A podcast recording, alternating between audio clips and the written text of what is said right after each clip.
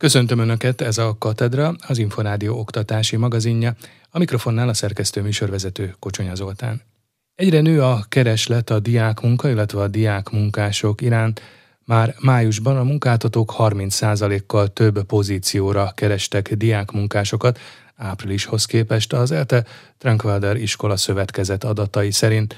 A részletekről Sípos Ildikó kérdezte Nógrádi Józsefet, a Trankwalder kereskedelmi igazgatóját. Május első három hetében áprilishoz képes azt tapasztaltuk, hogy 30%-kal több pozícióra keresnek a cégek diákmunkásokat. Az idénymunkákra nőtt meg az igény. Itt, hogyha egyfajta sorrendet szeretnénk felépíteni, akkor a mezőgazdasági idénymunkák jelentik a diákmunkák belépő szintjét. Ezt követik a gyártási, logisztikai feladatok, illetőleg a vendéglátás az, ami hagyományosan a legnagyobb keresletet generálja jelen pillanatban, de a kereskedelem szintén ott van a háttérben, illetve a felszabaduló diák munkaerőt mindig is várták a különböző adminisztrációs vagy gyakornoki pozíciókra. Mekkora órabért kínálnak most a diákoknak? Mennyire látszik meg az, hogy egyrészt van egy 25 év alatti SZIA mentesség, illetve mennyire mutatkozik meg az, hogy volt minimálbér, illetve garantált bér minimum emelés. Ez látszik-e az órabérekben? Abszolút. Azt tapasztaljuk, hogy egy olyan 20%-kal több diák jelentkezik be hozzánk, mint a tavalyi év hasonló időszakában. És hát, hogyha a bérekről beszélünk, akkor a mezőgazdasági idei munkák esetében ott olyan 1260 forint körül látható az átlag órabér. A gyártás, a logisztika, a vendéglátás vagy a kereskedelmi feladatok ellátás esetében olyan 1450-1600 forint közötti órabére számolhatnak a diákok. A fizikai pozíciókban olyan 1700 forint feletti értékről lehet szó, illetve a gyakornoki vagy adminisztrációs pozíciókban is hasonló összegeket kereshetnek meg. IT területen lehet arról beszélni, hogy 2000 forint feletti órabérek jöhetnek szóba. Bruttó 1600-1700 forintos órabérre számíthatnak idén-nyáron a nagyobb városokban munkát vállaló diákok, mondta a Magyarországi Diákvállalkozások Országos Érdekképviseleti Szövetségének főtitkára. Majzik Nándor szerint elsősorban a mezőgazdaságban, a turizmus vendéglátásban és a feldolgozóiparban keresik a legtöbb diákmunkást. Varga Mónika interjúja. Az iskolaszövetkezeti foglalkoztatás most már egy négy évtizedes múltra tekint vissza, és az első időszakban azért az volt a jellemző, hogy főleg a nyári időszakban dolgoztak a diákok. Ez azért az elmúlt sok-sok évben már annyiban megváltozott, hogy évközben is elég sokat, illetve elég sokan dolgoznak. Körülbelül egy ilyen 40 kal növekszik meg a normál hónapokhoz képest a nyári időszak teljesítése. Ez területenként azért változhat, tehát egy ilyen 40-60 százalék talán ez a helyes akkor, hogyha az egész országra vonatkoztatva nézzük. Idén nyáron ez hány főt jelenthet? Azt várjuk, hogy körülbelül 75 ezer diák fog az idei nyári hónapok alatt iskolaszövetkezeten keresztül diákmunkát végezni különböző helyszíneken. Ebben benne vannak egyébként azok a személyek is, akik évközben is dolgoznak, csak nyáron is, illetve azok is benne vannak, akik csak a nyári hónapokban jönnek ehhez hozzá növekményként. Jellemzően milyen területen van szükség diákmunkásokra? Elég sokrétű most már a megbízók köre, akik igénylik a a diákmunkát. Egyrészt ugye munkaerőhiány is van a gazdaságban, ez abszolút megjelenik egyébként a diákmunka terén is. Egyrészt azért, mert ugye a diákokra is sokkal nagyobb a kereslet, és abból kifolyólag, hogy rájuk is sokkal nagyobb a kereslet, így az ő esetükben is megjelenik már a munkaerőhiány egyébként. Az ágazatok egyébként, akik legfőképpen ezt igénybe veszik, azok ebben az időszakban abszolút a mezőgazdaság például egy nagy felvevő piac, ott is a szezonális idén jelleg miatt ugye jól lehet kezelni ezt egy ilyen atipikus foglalkoztatási formával. A vendéglátás, turisztika, az szintén ez az ágazat, ugyanezen okokból kifolyólag. De egyébként a feldolgozóipar, a különböző irodai munkák, illetve a egyetemi tanulmányoknak megfelelő szakmai munkák is ilyenkor abszolút sikerrel futnak, illetve keresettek. Egy olyan hatás még fontos megemlíteni, ez nagyjából az összes ágazatra egyébként érvényes, hogy ahol a legtöbb dolgozó nyáron elmegy mondjuk szabadságra, ott pont a diákmunkát elég jól ki tudja egészíteni. Elég sok cég van, ahol nyáron azért is fut fel egyébként a, a volumen, tehát több embert kérnek, egész évben kérnek valamennyi, de nyáron még többet kérnek, mert az egyébként meglévő felállású dolgozóik ugye elmennek szabadságra, ütemezetten kiadják, a diákok meg ugye pont ilyenkor jobban ráérnek, tehát ez a két hatás az elég jó kiegészíti egymást. Mennyit lehet keresni diákmunkásként? Diákmunkára is hatással volt egyébként egyrészt az elmúlt éveknek a Covid időszakát leszámítva a bérdinamikája, ugyanakkor az idejében már kettő olyan hatás is van, ami elég nagy mértékben befolyásolta a diákbéreket. Az egyik ugye az SZIA mentesség, amit a 25 év aluliak élvezhetnek az átlagbérmértékéig, a másik pedig a minimálbér emelés, ami január 1-től érvényes, ez ugyanúgy a iskolaszövetkeleten keresztül dolgozókra is alkalmazandó, illetve érvényes. Illetve amit már említettem, ugye a munkaerő hiány, ami a diák munkába is megjelenik, annak ugyanez a hatása, tehát a béremelő hatása az érzékelhető. Ebből kifolyólag a jelenlegi órabérek azok nagyjából úgy néznek ki, hogy bruttó 1600-1700 forintot lehet megkeresni az ilyen különösebb betanulás nem igénylő egyszerűbb feladatokkal Budapesten, illetve a környékén, de Budapest és környékéhez most már nagyjából hozzá lehet számítani az észak-dunántúli régiót, illetve a főbb ipari városokat, vagy kiemelt körzeteket. Ami még ettől elmarad 5-10-15 százalékkal, az a dél-dunántúli régió, illetve az alföldi régió. Itt még ilyen 1200, 1300, 1400-as bérekkel lehet inkább találkozni. Átlagosan havi 174 ezer forint a bérigénye azoknak a 18 és 25 év közötti diákoknak, akiket a Schönherz iskola szövetkezet kérdezett meg arról, mit tartanak a legfontosabb munkahelyi értéknek.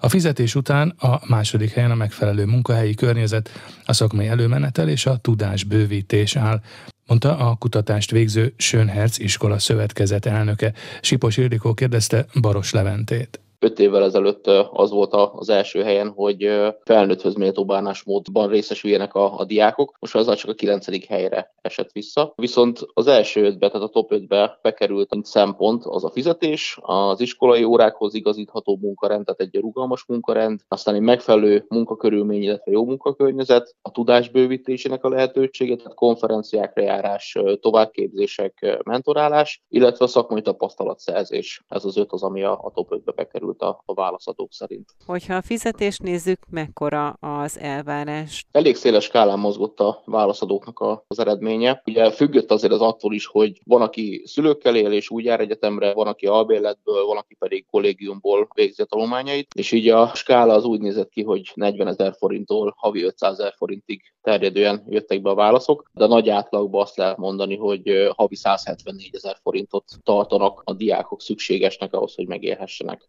Hetente hány órában tudnának munkát vállalni a diákok? Kiderült ez?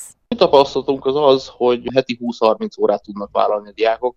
Ugye egyrészt ez köszönhető annak is, hogy rugalmasan alakítható most már egyre több egyetemen a tanrend, és akkor ehhez tudják igazítani a szintén rugalmas munkabeosztásukat. És hogyha csak heti 20 órával számolunk, és a szakmai diákmunkáknál átlagosan megkereshető 2000 forintos diákbérrel, akkor bőven kéne az a 174 ezer forint.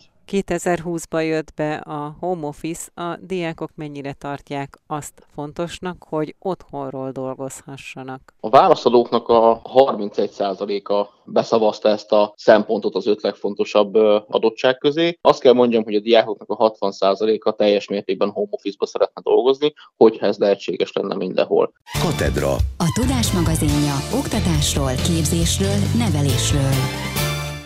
Az általános és a középiskolás diákok pénzügyi ismereteinek bővítése és a pénzügyi tudatosság fejlesztése a célja az OTP Fáj András Alapítvány most induló új projektjének. Ennek lényege az, hogy több más mellett mese és drámapedagógiai eszközökkel, valamint interaktív stream előadásokkal teszik vonzóvá ezeket a tudnivalókat a fiatal korosztálynak.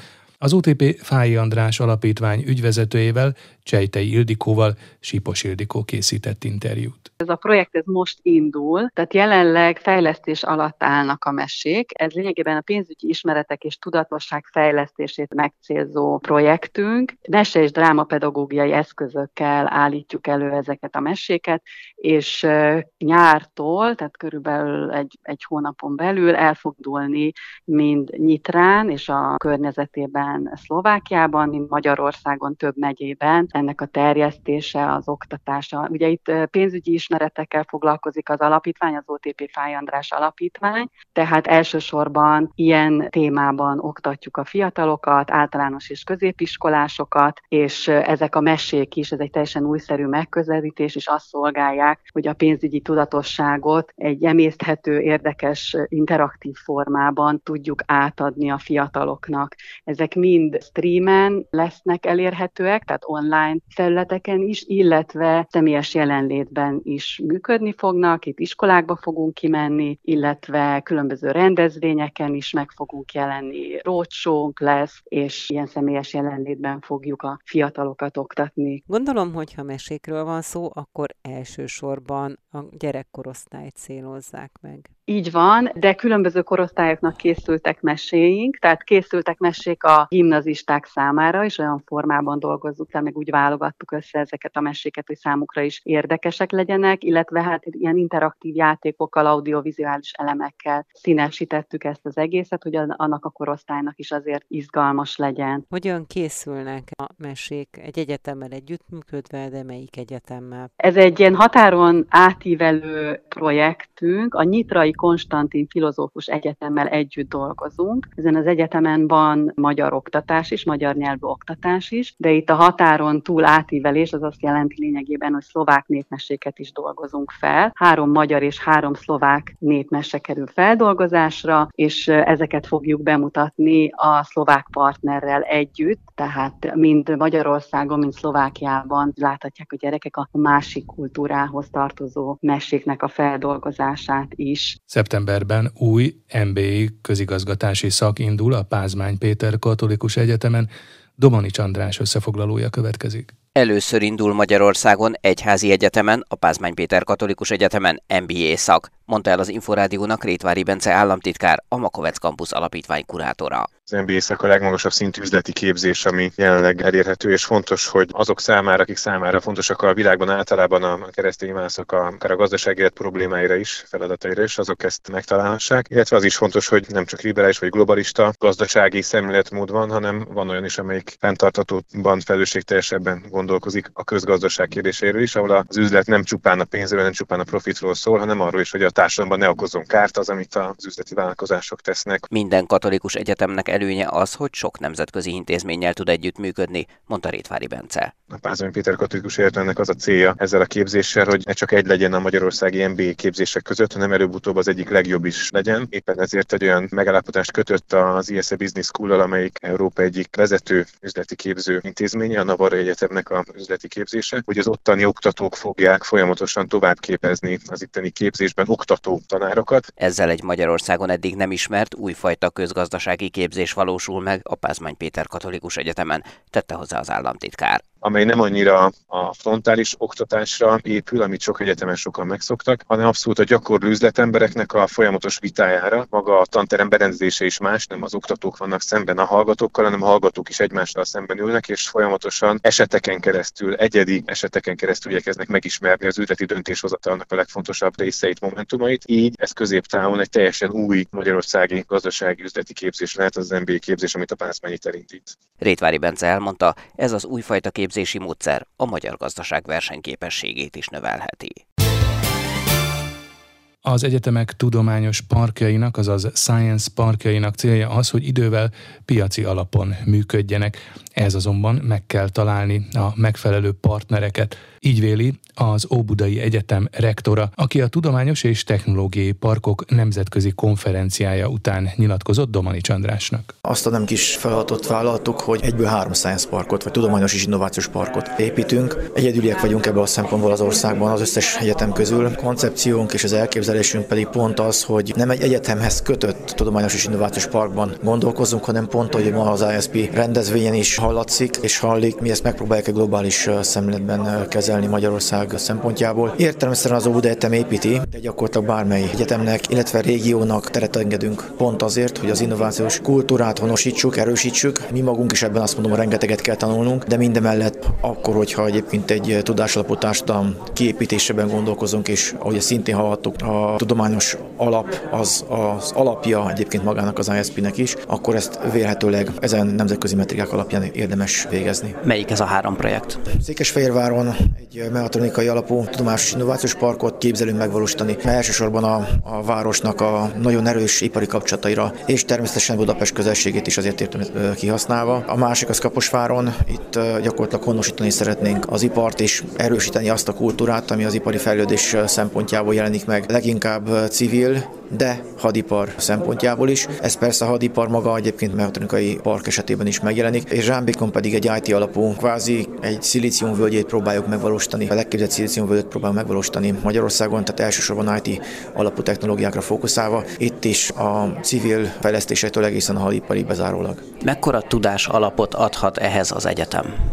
Szerintem az innovációs ökoszisztémáknak a motorja az az egyetem. Az egyetemi lét és az egyetemi tudás, amit egyébként adunk. Nem szabad elfejteni azt, hogy az egyetemeknek az alapvető célja, hogy mindig egy olyan új generációt képez, amely tudományos értelemben egy új tudományos elitet jelent az ország számára. Tehát az egyetemnek le kell tudnia képezni azokat az elvárásokat és képzéseket, amiket egyébként a mindenkori társadalom kér. A mi esetünkben ez értelemszerűen mérnöki, és a mérnöki társadalom az ipar, gyakorlatilag ma a meghatározó mozgatóra az egész világnak, gazdasági gazdasági szempontból, így tehát gyakorlatilag az ipari bekapcsolódást ezt meg kell tudnunk valósítani. Ehhez pedig értelemszerűen az ipari szereplőkre van szükség, az ipari szereplők pedig ugye olyan mérnököket kérnek és képeznek, amit még az egyetem tud képezni. Tehát így fonódik össze a teljes Science Park és tudományos és innovációs ökoszisztéma. Működhet ez piaci alapon? Ez a cél, a modellváltásnak egyébként ez volt a, a kiinduló pontja, hogy lehetőleg olyan jellegű pozícióba helyez az egyetemeket, ahol egy rugalmasabb módszertan alapján tudnak dolgozni, és ilyen szempontból egy vállalkozó szemléletű vagy befektető egyetem váljon az egyetemből. Az állam befektet értelemszerűen az egyetemekbe, hisz mindenkori államnak fenn kell tudnia tartani azt a felsőoktatási struktúrát, amiből aztán a képzett mérnököket, mi esetünkben mérnököket, de gyakorlatilag egyetemi végzett embereket képez. Ahhoz viszont ezt megtegye, ahhoz viszont az egyetemnek kell tudnia befektetni. Értelemszerűen befektetni abba a rétegbe, amivel egyébként szorosan együttműködik. A mi esetünkben ez az ipar, tehát meg kell tudnunk azokat a befektetéseket találni, amiért az, az iparnak érdeke felénk direkt megrendelést végezni, és esetlegesen olyan jellegű új technológiát kiképezni, amit egyébként az egyetemet tud megvalósítani. Tehát így tudna egy rugalmasabb szemléletben, egyszerűbb módszertan alapján működni az ipar és az egyetem. Az ön tapasztalatai szerint a cégek mennyire partnerek egy-egy ilyen tudományparkban? Nekem abszolút pozitívok a tapasztalataim. Ugye az egyetemünk az főiskolai múltból gyökeredzik, tehát rengeteg céges kapcsolattal volt kapcsolatunk. Viszont az is látható volt, hogy a háromszintű oktatási struktúrának a megvalósításával, alapképzés, mesterképzés, PHD képzés tekintetében igazából a 2000-es éveknek az elején az egyetemek esetében a cégek inkább mondjuk úgy, hogy alapképzettségű hallgatókat kértek, akik egyébként egy szerelő, konvéjor vagy csarnok tekintetében meg tudnak jelenni.